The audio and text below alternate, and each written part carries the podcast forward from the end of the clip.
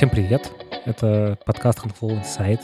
Я Лев Пикалев. И в этом подкасте мы говорим с важными людьми из HR-индустрии и обсуждаем с ними всякие вопросы, которые нам и всем, надеюсь, интересны. И сегодня у нас в гостях Светлана Сидоренко, руководитель HR-проектов компании Leroy Merlin. Привет. Привет. Спасибо большое, что пришла к нам в подкаст. Очень рада тоже познакомиться с вами. Класс. Я всем этот вопрос задаю в начале. Расскажи про себя, пожалуйста. Я в компании уже более пяти лет. Веду очень интересные проекты. И у меня сейчас в компании проходит трансформация. И трансформация, она захватывает буквально все пласты, все направления, в том числе HR. Расскажи про компанию. Кто вы? Мы компания Leroy Merlin, один из бизнес-юнитов сети большой торговой сети DIY Leroy Merlin. Представлены в России. Входим в группу ADEO. Это большая международная группа, в которую входят еще другие бренды помимо Leroy Merlin, но они еще пока не представлены в России. Для России это еще пока неизвестно, кто такие Зодио, Аки, кто такие Брикоман, Брикоцентр. Ого, а, ну, вообще я не знаю ни одного из да, этих. Да, а что да. это бренды? Но в Европе они очень известные бренды, да. Угу. Ну, нас всех объединяет э, так или иначе э, тема обустройства дома. В группу входят все компании, которые так или иначе обустраивают наш дом. Мы все живем в одной большой сети, АДО, и общаемся между собой. Мы встречаемся на наших международных сессиях. Я на таких сессиях тоже бывает а, и HR-сессии, и э, сессии совместно с IT разработчиками. У нас недавно была такая встреча, очень интересная день, когда мы вместе с а, разработчиками генерили продукты для HR. Хакатон. Хакатон, да, mm-hmm. это был хакатон, в Адео проходил. И для наших нужд они разрабатывали продукт, э, это был продукт поиска по soft skills и hard skills кандидатов mm-hmm. в условиях большой географии. То есть продукт позволял нам заглянуть немножко в будущее. Если, например, мы откроем магазин в этом городе, то если там такие люди, которые нам нужны, то есть мы задавали определенный профиль, который а, мы предполагаем, а, у нас как руководитель должен обладать качествами личностными да, и профессиональными. Мы задавали этот профиль, и машина нам искала а подобные... Вот как soft skills искать? Потому что я понимаю, как hard искать, ну, примерно, что есть да, условно открытые... это очень сложно. Да, это mm-hmm. очень сложно. И это не, порой невозможно в силу даже ну, законодательства. А, работа с персональными данными? Вот да, да, да ограничивает то, что ну, мы можем использовать только открытые данные, естественно, mm-hmm. да, мы их использовали только размещенные CV mm-hmm. на сайтах и среди тех людей, которые сейчас ищут работу, да, то есть они пишут о себе, mm-hmm. какими качествами он отмечает, да, какими качествами обладает. А, ну вот вы по этим, собственно, по CV искали, получается. Да. Ну, естественно, это данные как предиктивной аналитики, да, mm-hmm. пока не подтвержденные. Некий прогноз по воронке, да, то есть э, по потоку, по объему рынка мы понимали, допустим, на одну вакансию, которую мы открываем там в этом городе, сколько приблизительно мы можем иметь кандидатов, угу. да, подходящих. Там один или сто. Очень интересная история. Расскажи, как вы устроены. Как мы устроены в России. Да. У нас есть центральный офис, наш прекрасный офис, но мы планируем переехать э, в ближайшем будущем. Это конец этого года, начало следующего. Сколько у вас работает человек? На сегодняшний день это 33 533 сотрудника уже. Боже мой. И 95 магазинов открытых уже. А мы в планах э, имеем открытие ну, приблизительно 20 в год. То есть угу. каждый год в планах у нас открывать по 20 гипермаркетов. Вы по всей России представлены сейчас? По всей России. Теперь еще и в Казахстане мы открылись. А мы планируем открытие в Беларуси. Эти две страны, они выходят от нашего бизнес-юнита, то есть они не отдельно, они объединены с нами, а одной компанией. С точки зрения IT, что такое Leroy Merlin?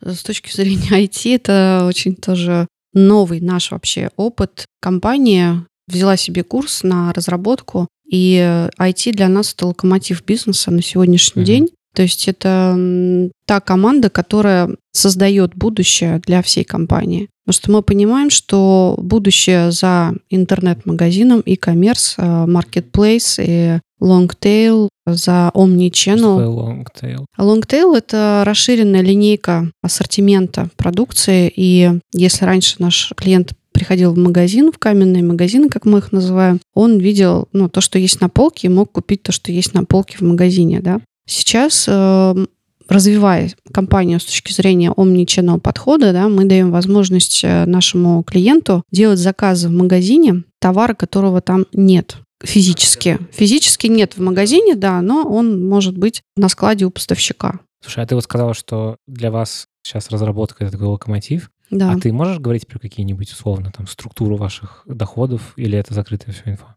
Ну, я имею в виду, вот сколько ваш интернет-магазин относительно вашего офлайн магазинов какое соотношение в плане бизнеса?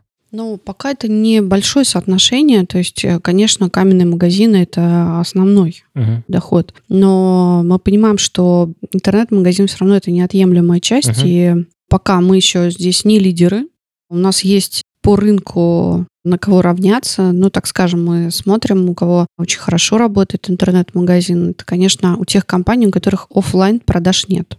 У них только полностью онлайн. И mm они для нас, в общем, компании, ну, у которых можно поучиться, да, то есть они ну, про это знают все. Нам в нашей истории нужно совмещать, это как раз очень хорошая синергия, когда мы можем дополнять наши офлайн продажи онлайн. То есть это получается такой комплекс. Комплекс, как бы. да, и это дает нам возможность, скажем, повышать удовлетворенность наших покупателей. Давай, наверное, я вообще сюда пришел, чтобы тебя всякое узнать про массовый найм. Я, я не представляю, как, каково это, во-первых, работать в компании, где 33 тысячи человек, а еще как, э, собственно, работать с персоналом в компании, где 33 тысячи человек. Мне кажется, это какой-то космос абсолютный. Давай, наверное, начнем с самого начала. Как вы вообще людей ищете? Как мы ищем людей? У нас каждый магазин — это как малое предприятие, да, то есть у каждого магазина есть план как по доходам, так и по расходам. И, естественно, в этих доходах участвует персонал, и они понимают, какое количество персонала и качество, с какими компетенциями им нужно учитывая тот э, прогресс, то развитие, которое произойдет э, с данными сотрудниками внутри магазина на целый год. Да, то есть у каждого сотрудника есть э, ИПР, у каждого сотрудника есть свой план развития, индивидуальный план развития. Ага. И мы понимаем, что данный сотрудник, ну, например, продавец, да, он к концу года станет менеджером. То есть у нас уже будет э, внутреннее замещение, да, и с менеджера сотрудник перейдет в руководителя сектора и так далее, да. То есть есть вот э, еще программы внутреннего развития. С учетом этих программ внутреннего развития мы понимаем свой кадровый резерв, мы понимаем то количество персонала, которое нам нужно взять, и строим свой план найма. Есть внутренняя наша программа, которая позволяет нам, скажем, понимать вот те количественные и качественные показатели по людям, да, которые произойдут. Из этого мы делаем план подбора. Это делает каждый магазин. У каждого магазина на год есть э, понимание по штату. Угу. И сколько по, уйдет? Сколько да, уйдет? сколько у него будет э, переходов, там, переводов внутренних, угу. и сколько ему нужно дополнительно нанять людей. Вот. Ну, а у новых магазинов, естественно, есть план подбора, план открытия, да, и они понимают, какое количество персонала им потребуется под их планы продаж, например. Вот представим, что вы открываете новый магазин. Ну, угу. Это несложно представить, вы, видимо, все время открываете новые магазины. Сколько единовременно вам нужно нанять сотрудников, чтобы открыть магазин? Мы открываем магазин и начинаем подбор заранее. За сколько? За полгода. Начинает угу. формироваться команда магазина. Команда формируется с руководителей, начиная с руководителей. Потом уже руководители начинают подбирать себе команды отделов. И они делают это единовременно. То есть вся команда руководителей участвует в рекрутменте. Не все проводят интервью, собеседования для всего магазина, не каждый только для себя, а для всех. Изначально они определяют те профили, тот набор качеств и личностных, и профессиональных, да, которые им нужны.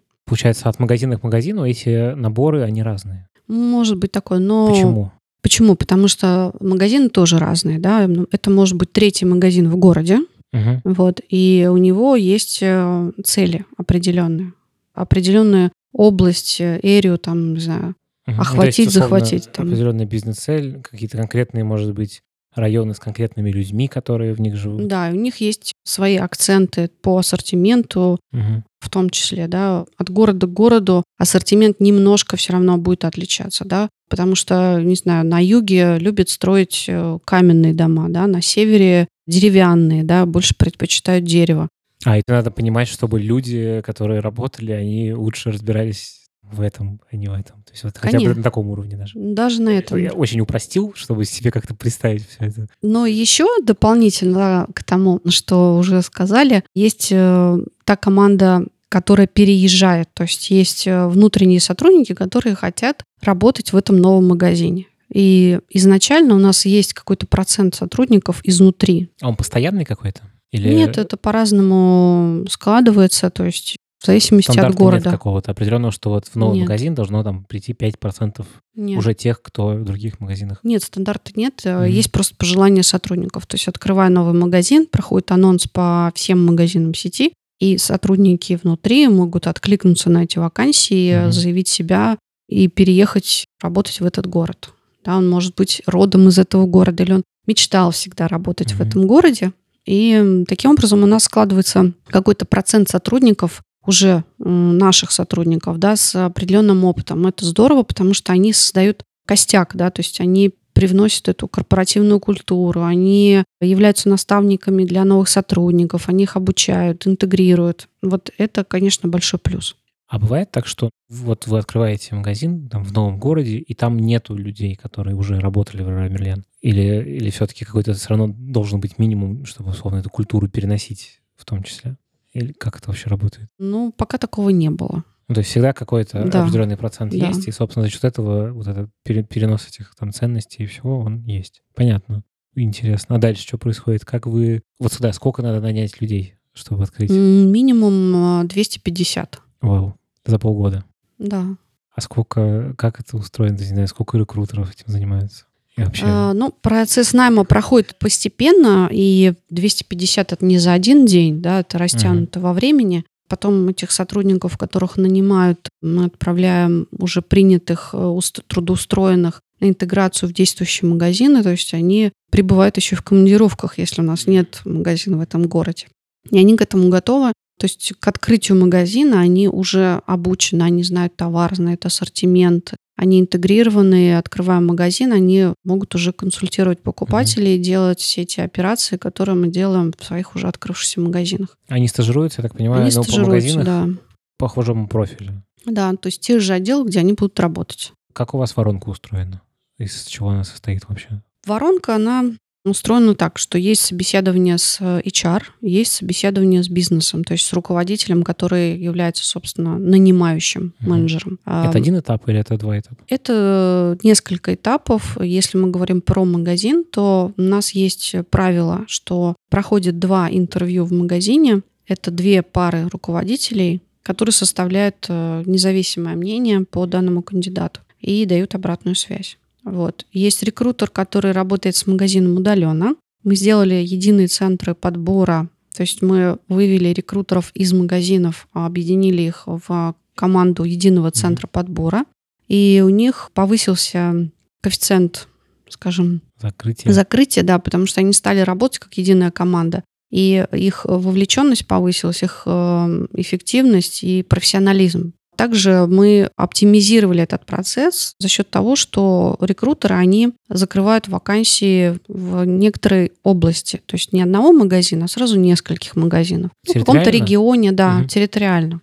Понятно. Есть какие-то типовые, условно, вакансии, которых ты можешь ну, как-то их подсветить? Ну, в магазине это типовые вакансии продавец, консультант, Мгм. кассир, э, логист, э, менеджер отдела, руководитель сектора. Как такое количество людей, не знаю, прособеседовать? Это какие-то групповые интервью, это индивидуальные с каждым? Как У нас есть групповые интервью, у нас есть ассессменты. Это, можно сказать, групповое интервью, но это больше похоже на такие решения кейсов, когда мы приглашаем кандидатов, мы им рассказываем о компании, рассказываем о должности, роли, функции и даем возможность проявить себя на решении кейсов. В группах они решают эти кейсы, они Это реально какие-то рабочие случаи из... э, Не обязательно. Они могут быть абстрагированы, то есть и они нам помогают понять, какие компетенции есть, какой Мгм. есть потенциал у кандидатов. Они проходят это в один день и получают обратную связь. То есть э, их оценивают руководители в качестве наблюдателей. И дальше они им дают обратную связь, кого они готовы пригласить, э, они их приглашают дальше уже на... Уже на следующий этап. Да.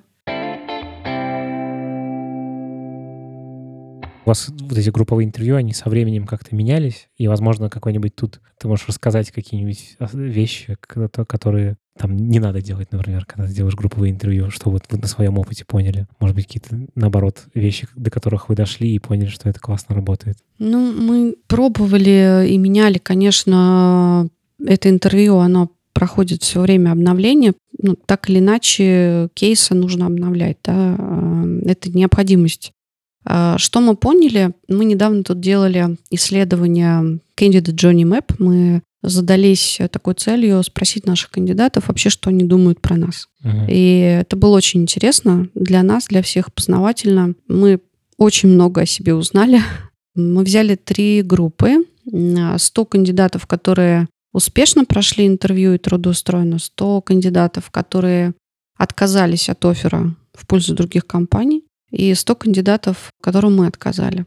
Это были вот такие три группы. Они у нас прошли заочный опрос, потом телефонное интервью. Мы разработали на дизайн мышления, у нас было несколько сессий, разработали гипотезы. Дизайн мышления — это такая методология. Такая методология, да. Для тех, кто интересная. не слышал. Пригласили их, обсудили с ними, послушали их, э, что они думают по поводу uh-huh. наших гипотез. Ну, как результат, мы выявили те боли, которые испытывает наш кандидат, когда он проходит трудоустройство к нам. Это для нас были, конечно, такие прям инсайты такие, да. А каких ты можешь рассказать, или это закрытая инфа? Ну, например, э, как один из кейсов обратная связь. И наши кандидаты испытывают дискомфорт и не понимают и искренне как бы удивляются, почему там не всегда они получают обратную связь. Угу. Мы сейчас э, взяли этот кейс в работу, и мы будем внедрять это на уровне даже IT-решения, да, чтобы наши кандидаты, они получали обратную связь. В любом случае. В любом случае. Угу. Ну, это, я считаю, ответственность наша. Почему не, не получали? Ну, то есть, не знаю, забывал кто-то? Вот кто-то, как... возможно, кто-то забывал, возможно, терялась какая-то информация, mm до них не доходила. Мы не проводили расследование, вот тут я не могу сказать. Не, я уже не про расследование, просто, может быть, вы какой-то увидели этап, на котором просто почему-то вдруг что-то стало работать не так, и вы как-то процесс подкрутили, стало нормально. Да, вот и мы увидели этот этап, и сейчас вот мы на этом этапе mm хотим этот процесс э, как раз поправить. А, а как вы дальше приоритизировали эти проблемы? Мы их приоритизировали, да, по количеству таких же кейсов, да, то есть э, кто обращал на это внимание. И вот это проблема, которую я сказала, обратная связь, она одна из трех. Угу. А про другие ты можешь говорить? Сами этапы интервью, не совсем понятно нашим кандидатам, сколько этапов угу. ему еще предстоит. А, то есть не понимает, на какой части он... Да, на где он сейчас находится, сколько времени это займет, э, что будет дальше. Да, то есть э, мы это тоже кейс взяли в работу, у нас появится личный кабинет для наших кандидатов. Mm, он у каждого будет... человека, кто к вам. Да, да, и он будет э, интегрирован с нашей э, внутренней системой рекрутинга для того, чтобы наш кандидат прозрачно мог видеть, что с ним происходит, на каком он этапе, вот, и получал обратную связь, э, ну, в любом случае. А он получает этот кабинет, за ним как бы будет оставаться дальше? Какая у вас идея? Ну, то есть, что человек потом через год захочет еще раз к вам устроиться, это будет тот же самый личный кабинет, и это будет тот же самый для вас, та же самая сущность этого сотрудника, и вы угу. кандидата, и вы сможете тоже с ней как-то работать, или это... Если это будут те же, да, оперсданные, то да. Понятно, да. Если это... он захочет этого, то да. А технически как это будет устроено? Технически это будет на нашем сайте. Ну, то есть я, когда не знаю, нашел вашу вакансию на HeadHunter, я нажимаю какую-то кнопку, попадаю на ваш да. сайт. И там я, собственно, заполняю какие-то персональные данные, соглашаюсь, чтобы вы с ними что-то делали. Угу. И дальше вы мне даете доступ в этот личный кабинет. Ну, можешь зарегистрировать свой личный кабинет, э, не откликаясь на вакансию. У нас будет такая возможность. Mm. Нам важно, чтобы у нас была тоже связь с кандидатом. Это еще один из пунктов. Э, мы хотели бы получать обратную связь от кандидатов по этапам прохождения интервью или общения с нами. То есть э, нам будет очень важно с первых минут, угу. как только он нашел нас, может быть, или вакансию. Может быть, он не нашел вакансию, да, и нам будет тоже начать диалог с ним. Это, возможно, потенциально очень интересный кандидат для нас. А как у вас технологически устроена там система рекрутинга, ты говорила, ваша? Что это? На данном этапе мы в процессе внедрения HandFlow задались целью автоматизировать позапрошлом году. До этого продукт, который мы использовали, он не отвечал, скажем, нашим задачам рекрутинга, то есть э, он только собирал данные, да, но мы дальше ничего не могли с ним делать. Это ваш внутренний продукт или это какая-то сторонняя система, которую вы используете? До этого, до HandFlow, да, да. Э, Боскодровик. Мы а, работаем угу. с ним, продолжаем э, в части администрирования угу. данных по сотрудникам. Почему вы решили поменять на Handful и э, почему Ну, потому Handful? что этот продукт, он не отвечал нашим требованиям рекрутинга. Собственно, угу. он не для рекрутинга. То есть он для баз данных? Для баз данных, да. Угу. Но для нас это хорошая баз данных, и мы уже интегрировали Handful с Боскодровиком, поэтому они на сегодняшний день общаются онлайн, э, забирают данные, передают данные. Нам это важно попадая в систему новый кандидат, онлайн проходит проверку угу. с точки зрения наличия или отсутствия, да, и система нам сразу говорит о том, что данный кандидат угу. уже у нас там был, допустим, или не был. Нам тоже помогает поддерживать а, актуально. Пока... Вы уже с Handful работаете? Да, мы работаем активно с прошлого года. В июле месяце мы запустили ее на всех рекрутеров в компании, и сейчас мы подключаем новых пользователей в систему, их становится все больше и больше. Там больше уже 2000, по-моему, у нас. Мощно. Мощно, да, mm-hmm. получается. И дальше мы ее доводим до совершенства, до наших требований, да, то есть нам важно, чтобы системы внутри передавали данные, и мы исключали возможности передачи данных вручную. Mm-hmm. Там рекрутера и специалиста по администрированию, например, да, чтобы данные по кандидату переходили в платформу администрирования через системы с системой. Угу. Ну, то есть, чтобы нельзя было взять что-нибудь туда выдернуть. Да. Ну и там мы упрощаем работу и, в общем, не дублируем данные, а передаем их единовременно, сразу. Угу. Ну и, и риски закрываете. И закрываем риски да. потери информации, угу. ошибок, потому что система, она их сразу проверяет. Ты рассказала про то, как вы нанимаете. А, во-первых, да, как, что происходит до, как вы вообще людей привлекаете к себе, что вы делаете по HR-бренду? И... В части employee брендинга мы, конечно, немножко отстаем как мне кажется, и наш проект — это новая стратегия и нам предстоит э, выделить, еще раз посмотреть и выделить целевые аудитории, сделать для них индивидуально под эти целевые аудитории, сделать месседжи, да, то есть сделать эти сообщения коммуникационные для них на их языке и на их, скажем, каналах коммуникации, сделать большой коммуникационный план и сделать э, большую стратегию с э, переработкой дизайна этих сообщений. То есть это будет новая рекламная кампания, и это будет редизайн сайта. Что мы поняли? Это Почему раз... вы, да, решили это все делать? Почему мы решили делать? Вот потому что мы провели исследование кандидата Джонни Мэп, мы тоже поняли про себя, то, как мы выглядим, да, какие коммуникации, как мы привлекаем и кого мы хотим привлечь. Если мы говорим про стратегию компании, то наша стратегия состоит в развитии omnichannel, да, то есть другого совсем подхода работы с нашими клиентами. Для нас клиент равно кандидат, и в том числе нам и с кандидатами на другом языке тоже нужно говорить. И если мы хотим, чтобы наш э, сервис поменялся, да, чтобы наши продавцы ожиданиям компании отвечали, да, то, конечно, нам нужно другие профили тоже уметь привлекать. Если мы хотим как компании развиваться на рынке marketplace, делать новые продукты, IT-решения внедрять, нам тоже надо уметь привлекать uh-huh. таких амбициозных, да, таких digital профилей людей и говорить с ними на их языке и на их каналах коммуникации. Вот, поэтому мы так решили все поменять и пересмотреть. Это недавно начался проект или уже Да, он буквально вот, э, вот-вот стартовал. Значит, вы сейчас сильно будете вкладываться в HR-бренд. Как вы работаете с удержанием? Как вы работаете с текучкой? И угу. ты, ты сказал про систему обучения, то есть про интеграцию. А вот дальше что происходит? А, ну и, видимо, ты еще говорила про то, что человек имеет возможность постоянно как-то перемещаться, развиваться, развиваться да. перемещаться.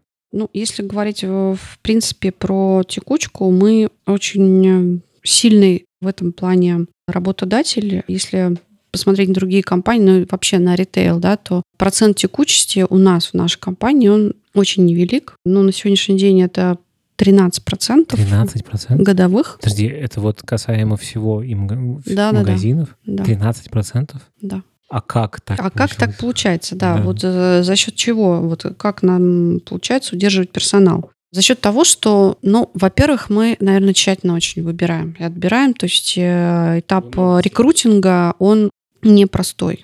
Мы на этапе рекрутинга, на начальных этапах и на личностные качества обращаем внимание, и на то, с какими ценностями приходит сотрудник, да, он может быть очень сильным профессионалом, замечательным, да, но мы понимаем, что где-то в чем-то мы как компания с ним не будем совпадать. Он будет успешным и реализует все свои планы в другой компании. То есть не значит, что он плохой, но отличный. Он не подходящий для вашей компании. Но просто в нашей компании он э, не пройдет такой долгий путь. Мгм. Да, то есть и для нас это тоже важно. Мы обращаем на это внимание, чтобы к нам приходили вот те сотрудники, которые, да, всерьез надолго. Так продолжалось э, многие-многие годы, да, мы поэтому добились такой хорошей стабильности. Всегда было такое понимание? Именно, Всегда было мы- такое понимание, и сейчас такое понимание тоже есть, но сейчас, наверное, мы больше стали рисковать. Этот процент, он э, был меньше, он увеличился. Это, ну, осознанно рисковать. Осознанно мы стали рисковать, то есть мы стали привлекать другие профили, других людей, брать э, молодых, еще, скажем, не определившихся, да, то есть молодые люди, они зачастую в поисках, да, то есть они хотят попробовать, ре- реально это мое дело, не мое дело, и это нормально. Вот, поэтому процент текучки среди там, молодежи, он выше всегда, Мгм. везде, у всех компаний, потому что они пробуют. Вот. Мгм. И мы стали более открыты, мы больше берем, э, привлекаем молодежи, работаем в этом направлении по привлечению молодежи, предлагая им программы внутри, на которые они могут прийти, программы, где они делают реально проекты сами своими руками, Мгм. они видят результаты своих трудов, плоды своих трудов тут же, вот здесь сейчас, и это им нравится. Ты можешь какой-нибудь пример привести? Ну, то есть вот какой-нибудь... Вот на что вы привлекаете молодых сейчас? У них есть несколько направлений, то есть я там хочу развиваться в HR, я хочу развиваться как э, руководитель сектора. Секторов у нас несколько. А да, то сектор есть, в вашем понимании это что? ну, это отдел. Это отдел сантехника, это отдел плитка, это там инструменты, скобянка, столярка, там строительные материалы. То есть это те материалы, тот ассортимент, который у тебя в отделе. Ну, Мгм. соответственно, это твои клиенты, и ты как руководитель вот в этом отделе, стажер, например, да, наш молодой потенциал, который закончил вуз, он приходит и начинает свою стажировку. Да, у него есть процесс обучения, Мгм. через который он понимает вообще, как мы устроены, как мы работаем, какие у нас бизнес-процессы, как он может, там, не знаю, пополнять свой ассортимент, да, какой путь проходит товар, там, товародвижение.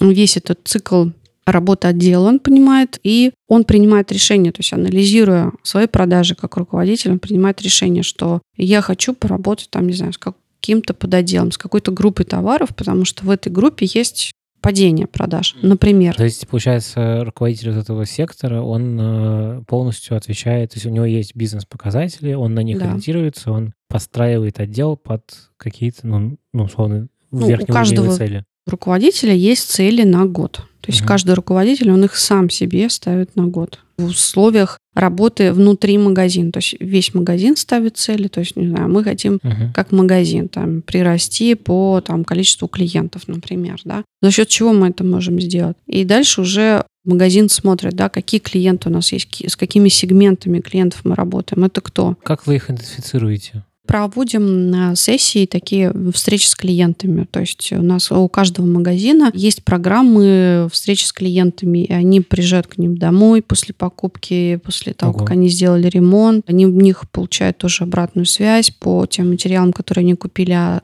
ну, у нас. Ну, Это такие, это качественные исследования такие. Качественные исследования, да. И также есть фокус-группы с клиентами, когда мы клиентов спрашиваем, а что бы они хотели, да. На этих фокус-группах в результате получается новая коллекция, например. Наши новые коллекции тестируем на наших клиентах. То есть у там руководителя сектора у него может быть прям довольно много разных инструментов, которыми может пользоваться. Я имею в виду, э, инструмент- Чтобы достигать цели, Да. да. То есть это ну, ради того, чтобы сделать цели там, своего отдела в рамках магазина. Просто я всегда представлял, что это как-то все очень стандартизировано. Вот отдел, условно, там, не знаю, сантехники в Москве и отдел сантехники в другом городе, он работает по одним и тем же принципам, и там как бы особо шагов для маневра вроде как со стороны, когда смотришь, не должно быть. Я так понимаю, что это не так. У вас действительно... Не так. У каждого руководителя, во-первых, есть инструмент. У них есть такой инструмент, как лидер продаж.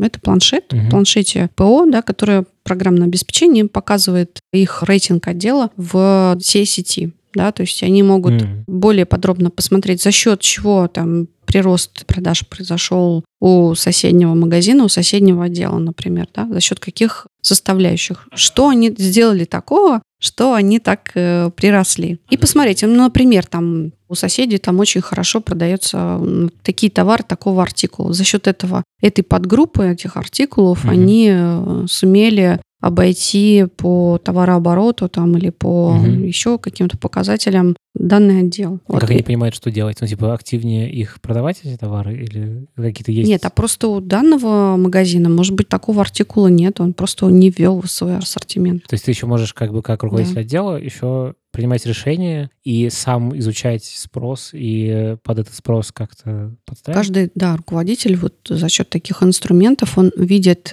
ну, во-первых, выполняет он цели, не выполняет, и принимает решение, анализируя эту ситуацию, э, что ему нужно сделать, чтобы выполнить цель. Да? Он смотрит на ближайшие магазины этого города, например, да, он может посмотреть на другие магазины других городов, там, посмотреть, какие у них там ключи успеха, да, mm-hmm. и что ему нужно сделать. Ну, например, у него долго на стоке там какой-то товар находится. Ну, если он у тебя висит долго на стоке, не востребован покупателем, нужно наверное, его выводить. Угу. Да? И зачем его тогда держать в своем ассортименте? А какое-то есть поле для экспериментов? Безусловно, я как руководитель секции могу какой-нибудь провести, не знаю, маркетинговый эксперимент? Ну, такие проекты тоже есть. Ты как руководитель представляешь этот проект на совете магазина. У тебя должно быть обоснование. То есть, э, что ты хочешь сделать и ради чего? Какая твоя цель? Ты предполагаешь, что за счет э, вот этой трансформации, этих изменений,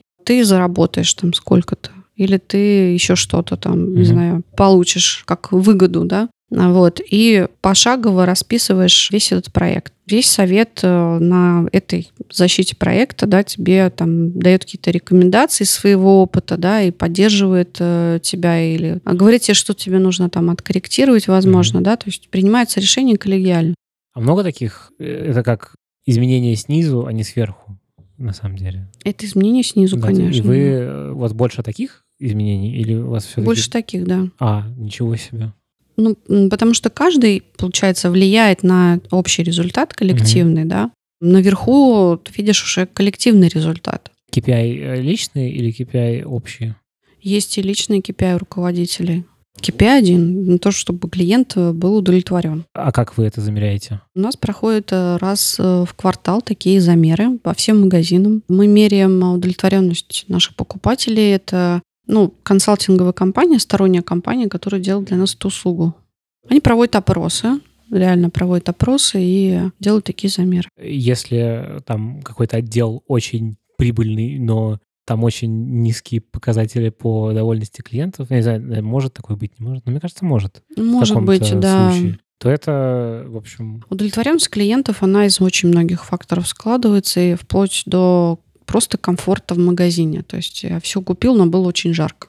Да, это тоже один из факторов. А это основной, получается, KPI, вот эта удовлетворенность? Или... Это одна из компонентов. Угу. То есть есть э, качественные, есть количественные показатели. Угу. Количественные, как, например, там товарооборот, качественно, это как удовлетворенность клиентов. А у вас эти KPI как-то менялись со временем, или они и меняются ли? Или они примерно... А, меняется формула, потому что сложно работать вновь открывшемся городе. Там можно первый год очень мало зарабатывать, да, то есть ты работаешь на перспективу, например, да, вот, и ты можешь там цели не выполнять. Можешь наоборот, ну, типа сразу перед... Цели уже работающего, давно работающего магазина, они другие, чем у магазина, да. который только ну, открылся. Да. Понятно.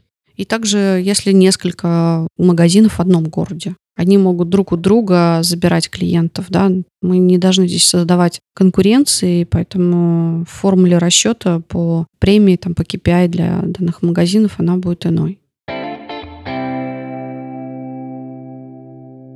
Я когда готовился к этому интервью, я зашел на ваш сайт и там увидел ролик про ценности, который вы, где вы рассказывали, разные сотрудники рассказывали о том, как вы их формулировали. Можешь рассказать подробнее? Как вы вообще, откуда это появилось, откуда история про то, чтобы сформулировать ценности взялась и что вы с этим делали? Это очень интересный проект, масштабный. На тот момент в этом проекте участвовало 15 тысяч сотрудников. Ого. И мы спрашивали сотрудников про их ценности. Вот что для них ценно? Нам было важно сделать корпоративные ценности такими, которые будут разделять ну, все. Да, то ну, есть да, они будут сказал, для что всех. вы довольно много отсеиваете именно по ценностным э, вещам. То есть это получается... Это очень важно, да, Мгм. чтобы в компании работали люди, которые эти ценности разделяют. Да? То есть, собственно, ценности они сами создали, наши корпоративные ну, ценности. Как это было устроено? Это был такой большой-большой воркшоп, то есть каждый магазин делал воркшоп внутри своего магазина, и рабочая группа, команда проекта «Моя жизнь, моя компания» проехала по всем магазинам на тот момент открытым, действующим, и с каждым магазином провели данный воркшоп. Они Мгм. провели обучение. Воркшоп проходил, ну, участникам там могут быть э, порядка 15-20 человек, поэтому магазин, в котором 350 человек, да, не может это одновременно пройти. Да, это как тренинг, как знание. Вот. Далее там эти тренинги уже, воркшопы проводили сами руководители совета. И в последующем и по настоящий день это уже каждый магазин проводит со всеми новыми сотрудниками. Из чего он состоит, этот воркшоп? То есть в каждом магазине был построен дом. И каждый магазин этот дом, эти стены строил из того, что они хотели бы сохранить, что они хотели бы прекратить, что они хотели бы развивать, какие нововведения они хотели бы внедрить, А да, это что нового. метафорический дом? Или это... Реальный дом, то есть они это на воркшопе рисовали, и потом они э, собирали это из разных конструкций. И каждый магазин э, делал это через э, творчество, скажем так. Они придумывали, какой это будет дом, из чего он будет построен. Э, И это уже был на их откуп, да, то есть они сами создавали такие Они самые прям брали, ну, условно, ассортимент магазина и строили, или как это было устроено? Нет, но они могли сделать дом деревянным, бумажным, любым. А какой, э, ну, размер? Размер тоже не Тоже на ну, и- на их, э, на их усмотрение. усмотрение, да. Ого. И дальше что? А что значит из того, что им помогает, да, ты сказала? Да, каждый магазин, они решают для себя, вот э, какие они хотели бы нововведения сделать в своем конкретном магазине, например, Мгм. да. И в эти нововведения у них э, входят какие-то определенные, может быть, ценности, да, может быть, э, не знаю, что конкретно они хотят Мгм. внедрить. Не знаю, они хотят, не знаю, улыбаться, например, да, то есть стать дружелюбной командой, да, они Мгм. хотят сервис повысить для клиента или еще что-то там они хотят там. А там бывают какие-то неожиданные вещи, что мы хотим что-нибудь странное? Или оно как-то модерируемо все? Ну, это уже решение самого магазина. Просто дальше они принимают решение, а что они будут с этим делать. То есть вот на уровне магазина, какие они будут внедрять проекты, чтобы это реализовать. Через что? Как они станут дружелюбным, улыбающимся, например, там магазин. А вот ты говорил про ценности. Это же, получается, не в камне высечено. То есть вы, они все время как-то дет- детализируются или нет? Или это один раз провели, и дальше они... Первоначально ценности мы проводили несколько опросов, и сами ценности, они выросли из э, того, что писали сами сотрудники, то есть что для них ценно. И вот эти семь ценностей, с которыми мы живем сейчас, они вышли из, собственно, тех сотрудников, да, которые нам об этом сказали. Мгм. Они как-то дорабатываются со временем или нет? Сейчас они м, будут еще дорабатываться. Мы с этими ценностями прожили уже, наверное, пять лет, по-моему, так, да. По данным ценностям каждый магазин делал проекты, делал дома творчества, то есть э, они, учитывая эти ценности, в своих магазинах на своем уровне там, принимали решения. Вот, например, там ценность э, делать компанию лучше. Что для них Мгм. это ценность? Что они на уровне своего магазина хотели бы реализовать? Как это будет выглядеть?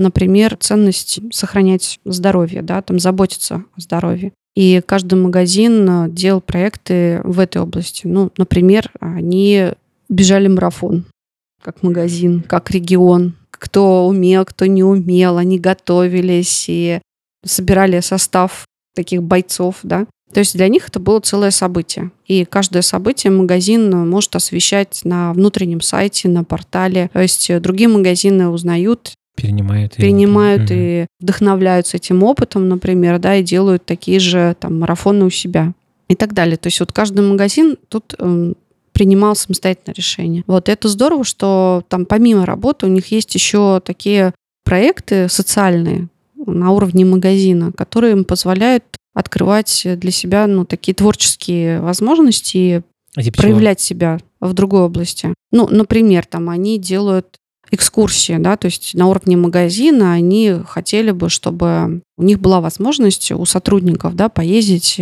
посмотреть другие магазины или другие города или mm-hmm. еще что-то, да. Создается такая вот инициативная группа, которая это организует и едут и делают такие экскурсии. Вот, но это тоже большая составляющая, на самом деле, социальной жизни и помогает им и быть индивидуальными, и проявлять э, свои там дополнительно какие-то, не знаю, заветные желания, да, mm-hmm. то есть э, кто-то очень хотел, чтобы была возможность заниматься йогой, например, mm-hmm. да, и вот э, инициативная группа принимает решение, собирают группу, находят тренера и занимаются йогой. А это как бы за счет компании или?